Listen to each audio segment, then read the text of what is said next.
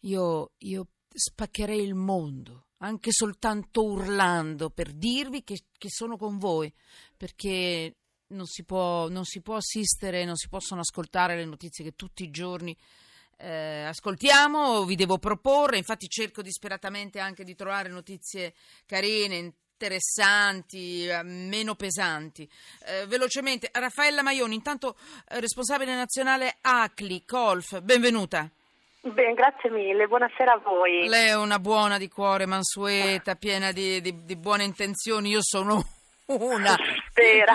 una che prenderebbe non so che cosa. Eh. Non lo so come dire. Io, io, io spaccherei il mondo per un po' di giustizia. Mi scusi. Eh, quindi... Ci vuole molto coraggio. No, guardi, c'è gente più coraggiosa di me, ma io non mi mi scuso per i toni, perché No, urlerei, urlerei.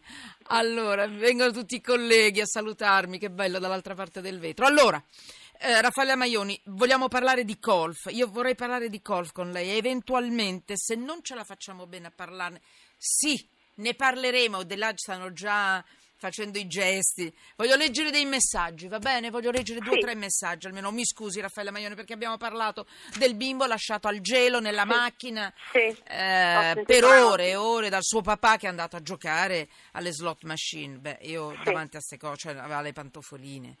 Aveva gia- non aveva nemmeno la, giocche- la giacchettina. È salvo, è dalla sua mamma, però abbiamo affrontato con un avvocato che cosa succederà adesso a questo papà e al- a questo bambino. Perderà il suo papà? No, probabilmente lo controlleranno, insomma, però il il reato è grave e abbiamo parlato con un avvocato. Poi gli italiani e la pistola, più armati, più spaventati, vogliamo difenderci. E poi l'Italia degli imboscati, anche questo che grida vendetta, e adesso la famiglia italiana tra colf e badanti. Ma vorrei leggere due o tre messaggi. I primi che mi capitano, slot, mandatelo in Corea del Nord dove non ci sono slot. E vabbè, e questa è... È una vostra proposta. E poi su... eh, sì, meglio a terra. Ersilia, Treviso. Eh, forse se rubano meno i dirigenti sanitari si comprano le barelle. Ancora. Eh, sono i risultati dei tagli alla sanità. Felice, Bergamo. Quando fate il nome, vi dico la verità, insultate, io non, non- non posso leggere questi perché partono le querele, scusatemi, ma non lo possiamo fare perché chiude la trasmissione poi alla fine. Ancora, eh, vergogna, ho tolto chiaramente chi, Mm, non, sape- non si sapeva che in, in che situazione versano i pronto soccorsi degli ospedali della sua regione? Eh, avete capito chi era, Mm. la sua regione è il presidente della regione Campania, basta, era De Luca. Questo punto meglio dirlo. Meglio girare le responsabilità agli ultimi gradini gerarchici. Come dire, l'ultimo che rimane con il cerino in mano Ecco, punti di sospensione. Patrizia, Bergamo.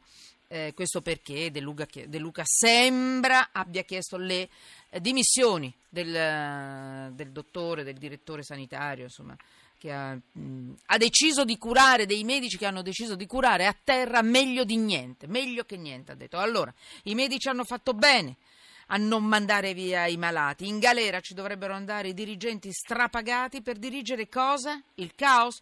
Claudio, da Rimini. Se non ci sono più barelle, perché se magna troppo... Punto esclamativo. Roberto, naturale, in galera i burocrati che fanno Italia alla sanità e medaglie d'oro a questi operatori sanitari. Roberto, eh, devo dire, eh, siete in molti che hanno analizzato un po' la notizia, non si sono fermati semplicemente a basso i medici che curano a terra i malati, eccetera. Devo dire che mh, c'è la, la- la necessità di capire, questo mi piace molto. Allora, Raffaella Maioni, ne parleremo tra poco, eh, nella prossima parte della trasmissione avremo il presidente del pronto soccorso in Italia. Allora, eh, coautrice di Viaggio nel lavoro di cura, chi sono, cosa fanno, come vivono le badanti che lavorano nelle famiglie italiane. Una ricerca interessantissima, meglio addirittura di un'inchiesta che mette in luce le trasformazioni che, hanno, eh, che sono entrate nel mondo del lavoro italiano, nel lavoro delle, delle colfe e delle badanti negli ultimi anni. Interessantissimo. Vi, vi dico che Sole 24 Ore oggi è una pagina interessantissima, un'inchiesta. Allora, Raffaella Maioni, tutto quello che mettete sotto inchiesta per quanto riguarda le colfe e le badanti, la provenienza, le ore di lavoro, la formazione, Sì. l'età, tutto, la Sì, retribuzione siamo- nord e sud. Mm. Noi siamo partite ecco, in questo proprio viaggio nel lavoro di cura. Mi Un scusi, di c'è tempo- un'ultima ora. Eccolo qua. Eh, ultima ora, per, scusi, legata all'ospedale. È proprio una notizia uscita in questo momento. Mi portate le agenzie malati a terra. Nola. La ASL sospende dirigenti sanitari dell'ospedale. Basta. È un aggiornamento che devo fare. Portatemi tutti gli aggiornamenti che mi servono per l'intervista più tardi. Allora, Raffaella Maioni, ritorniamo alle colf. Mi scusi, ma questa è un po' la ecco, notizia no, no, del ci, manchere- giorno. ci eh. mancherebbe altro, ma sempre di cura e di sanità in qualche modo parliamo, perché se abbiamo fatto questa ricerca sulle trasformazioni proprio del- di questo settore del lavoro domestico è perché abbiamo riscontrato in questi ultimi anni la necessità e i bisogni impellenti da parte delle, delle famiglie che hanno sempre più bisogno di, di, di colf, o per meglio dire hanno più bisogno di badanti, quindi di persone che si prendano cura dei propri familiari in casa.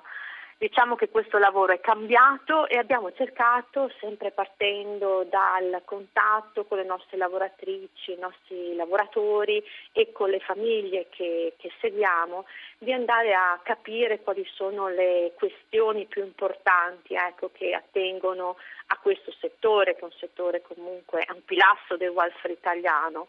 I dati che oggi riportava il Sole 24 Ore, ma i dati ecco, della nostra ricerca e quelli ufficiali dell'INPS, dell'INPS parlano appunto di eh, quasi un milione di lavoratori di questo settore. Quindi vuol dire che se consideriamo anche il lavoro nero, il lavoro sommerso, tutto quello irregolare che comunque ancora c'è in Italia e che negli ultimi anni è aumentato, parliamo di un milione e mezzo, un milione e ottocentomila lavoratori che eh, appunto lavorano nelle famiglie italiane. Quindi noi abbiamo cercato di fare una, dare una fotografia per capire quali, erano, quali sono state ecco, in questi Allora, anni le trasformazioni principali. Ci racconti questa foto in radio, vada. Beh, brevissimamente, ecco, possiamo dire che come riportano anche i dati dell'Inps, la percentuale maggiore degli impiegati in questo settore sono donne, anche se negli ultimi anni abbiamo anche degli uomini, un'età media compresa tra i 45 e i 64 anni e sono soprattutto donne dell'est Europa, in particolare dalla Romania, dall'Ucraina, anche se negli ultimi anni oltre agli uomini sono aumentati anche le italiane e gli italiani che fanno questo lavoro. Li paghiamo Perché più al nord o più al sud? Li paghiamo più al nord, c'è Mhm. una differenza retributiva di circa Certo. eh, 400 euro al mese se andiamo Sì. a vedere. Senta, come ha E- detto e- lei, fanno un lavoro importantissimo, entrano in casa nostra. La formazione, più La sono formazione. formati oppure sono dei, insomma, si improvvisano?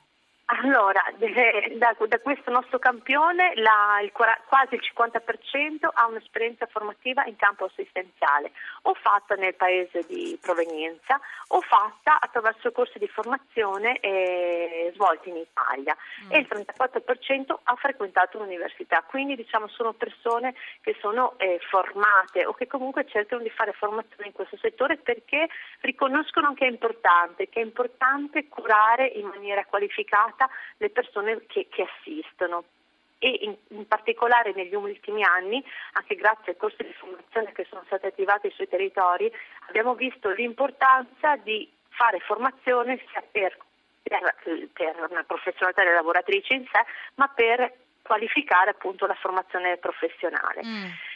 Questo però, nonostante la formazione professionale, nonostante il tentativo di rendere regolare questo settore, e ci terrei a sottolineare che l'immigrazione ha determinato la regolarità di questo settore, nel senso che per il fatto che i cittadini stranieri hanno necessità di un permesso di soggiorno, il lavoro domestico in Italia è andato regolamentandosi sempre di più e quindi l'immigrazione è stato un volano di legalità nel nostro, nel nostro paese.